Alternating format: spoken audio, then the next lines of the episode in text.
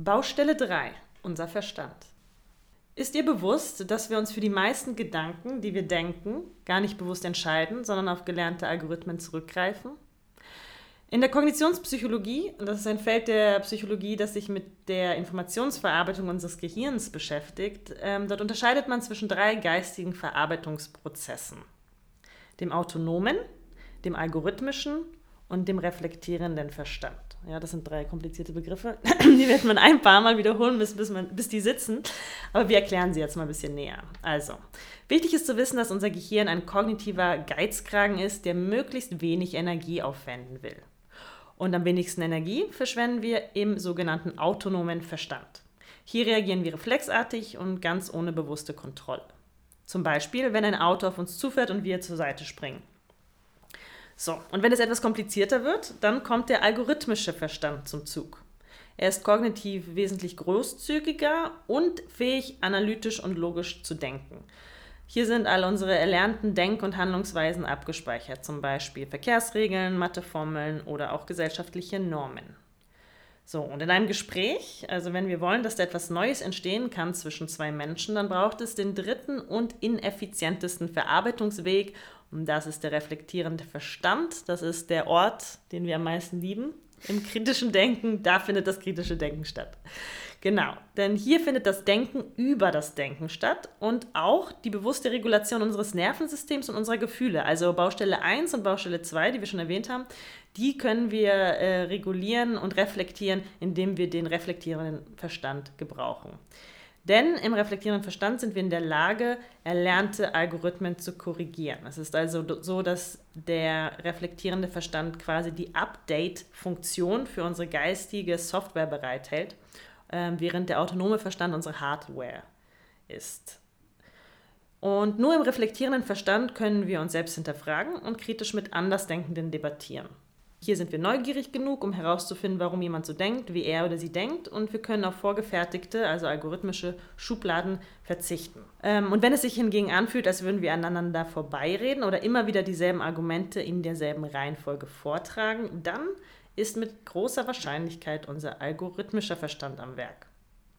Also, der reflektierende Verstand, der kommt nur zum Einsatz, wenn wir wollen, dass er zum Einsatz kommt.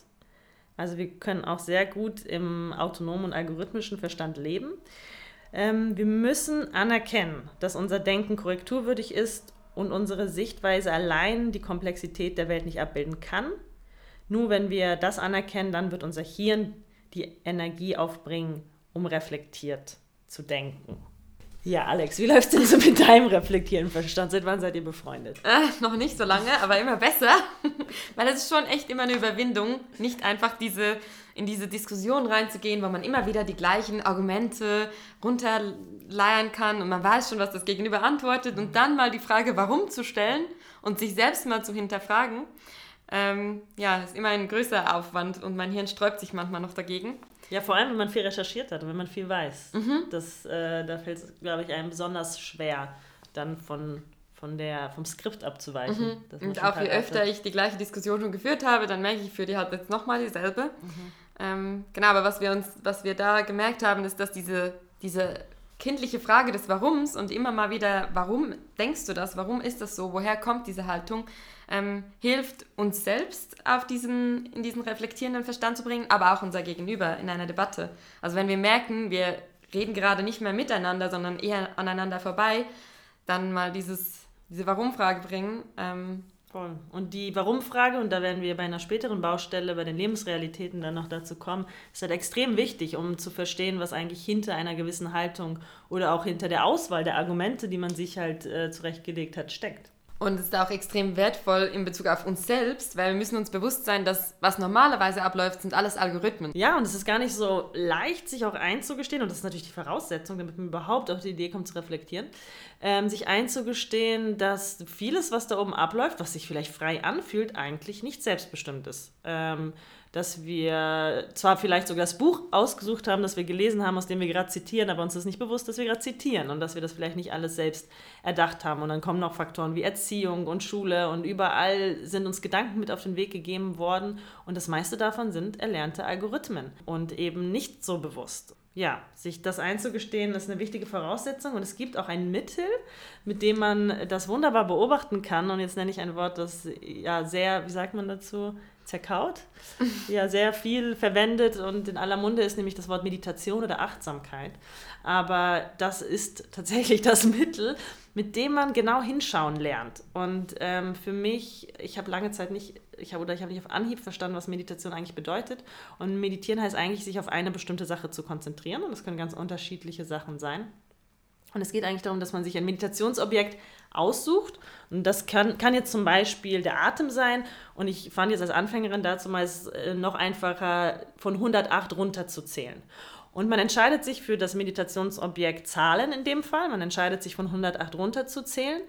Und das hat man bei vollem Bewusstsein entschieden. Und das heißt, dass alles, was während ich von 108 in meinen Gedanken runterzähle, alles, was als, an, an Gedanken dazukommt oder nicht, mich unterbricht, das ist alles unbewusst. Das sind alles diese Gedanken, die den ganzen Tag auf uns äh, einhämmern, quasi im äh, Unbewusstsein, die uns immer begleiten. Und wenn man sich die Zeit nimmt, sich morgens oder wann auch immer hinzusetzen und mal von 108 runterzuzählen, und das ist gar nicht so einfach, ähm, also ich habe bestimmt einige Wochen bis Monate gebraucht, um überhaupt ohne Unterbrechung unter die 100 zu gelangen, dann hört man mal, was da oben los ist und wie viel äh, da eigentlich passiert, ähm, was man nicht unter Kontrolle hat. Und ähm, deswegen können wir das nur empfehlen, Achtsamkeitsübungen und ähm, Meditation auch als etwas zu begreifen, was nicht bedeutet, ich darf gar nichts denken oder es soll total still sein oder ich setze Sachen auf eine Wolke und dann fliegen sie weg, ähm, sondern nein, Meditation heißt eben zu sehen, was da oben gedacht wird, was man aber nicht aktiv sich aussucht zu denken. Und ähm, mit dieser täglichen Übung oder je nachdem, wie oft man es macht, lernt man sich dann auch besser zu distanzieren von dem, was da oben vor sich geht und dementsprechend es zu reflektieren und vielleicht auch mal loszulassen oder dann, um auf die Debatte zurückzukommen, ähm, mal innezuhalten und zu sagen, hey, okay, jetzt fragt mich mein Gegenüber gerade so, ja, wie bist, wie kommst du noch auf den Gedanken oder wer kommt das denn oder was steckt dahinter? Und dann sich darauf einzulassen, in diese Unsicherheit sich zu begeben und zu gucken, ja, woher kommt das denn? Oder warum denke ich das? Das ist eine ganz große Kunst und extrem wichtig für, für gute Debatten. Was ich noch anfügen möchte zu der 108-Übung ist, dass es nicht darum geht, unbedingt bei der Zahl 0 ankommen zu müssen. Ganz im Gegenteil. Du hast es richtig gemacht, je öfter du eigentlich die Unterbrechungen wahrnimmst. Unterbrechung heißt hier nicht, dass ähm, du nicht mehr zählen kannst wir sind in der Lage, von 108 runterzuzählen bis 0 und parallel fünf weitere Gedankenstränge ablaufen zu lassen. Und die Kunst ist eigentlich runterzuzählen, 108, 107, 106 und zu hören, obwohl ich 106 sage und nur 106 sagen will, dass da im Hintergrund plötzlich dieser Gedanke aufkommt, hey, du musst morgen noch das oder das machen oder weißt du noch, letzte Woche, als das und das passiert ist und das und das gesagt hast. Und dass du diese ganz leisen Gedanken wahrnimmst und dann ehrlich zu dir bist und sagst, ah, okay, zurück zu 108, ich fange von vorne an ähm, das ist eigentlich, um was es geht. Und eine gute Meditationssitzung kann dann tatsächlich sein, dass du eine Stunde dort saßt und ähm, 50 Mal abbrechen musstest und es nur bis zur Zahl 98 geschafft hast. Dann hast du es ähm, richtig gemacht. Und nicht, wenn du gut, so gut wie möglich schaffst, alles zu ignorieren und zu Null runterzukommen. Ähm, ja, und ich habe es gestern nochmal probiert und bin tatsächlich, hat noch Alex dann äh, davon erzählt, ich bin, nicht, äh, ich bin nicht unter die 100 gekommen. Mhm. Es war wirklich der Wahnsinn. Ich habe so schon eine halbe Stunde oder so probiert, ähm, weil da so viele Gedanken im Hintergrund rumschwören. Und wenn du dich jetzt vielleicht fragst, wozu das Ganze, dann möchten wir dir noch auf den Weg mitgeben, dass es darum geht, dass du in dieser Meditationssitzung eigentlich trainierst, deine Wahrnehmung und das anwenden kannst auf andere Situationen. Und wenn wir jetzt von Debatten sprechen, dann geht es darum, dass wenn du mit jemandem sprichst, dass du in der Lage bist, obwohl du dich ja auf diese Person konzentrierst und auf das, was diese Person sagt, dass du es schaffst, im Hintergrund diese Gedanken wahrzunehmen, die ablaufen und die dann eben Emotionen auslösen können oder eine Situation ähm, für dich verändern können. Und vielleicht noch ähm, ein Beispiel einer kognitiven Verzerrung, die das auch unterstützt, dass wir manchmal Dinge sagen, die eigentlich weder erdacht sind noch stimmen. Das ist der sogenannte Wahrheitseffekt. Und das heißt, dass unser Hirn dazu neigt, eine Aussage, je öfter wir sie schon gehört, gelesen oder gesehen haben, dass wir die dann auch für wahrer halten, obwohl das gar nicht so sein muss. Also ähm, ein einfaches Beispiel dafür ist, äh, wenn ich euch frage, was hat am meisten Vitamin C, welche Frucht oder welches Gemüse? Und wir nennen euch, ähm, ist es äh, die Orange, ist es äh, die Mango, die Petersilie, die Zitrone oder Brokkoli?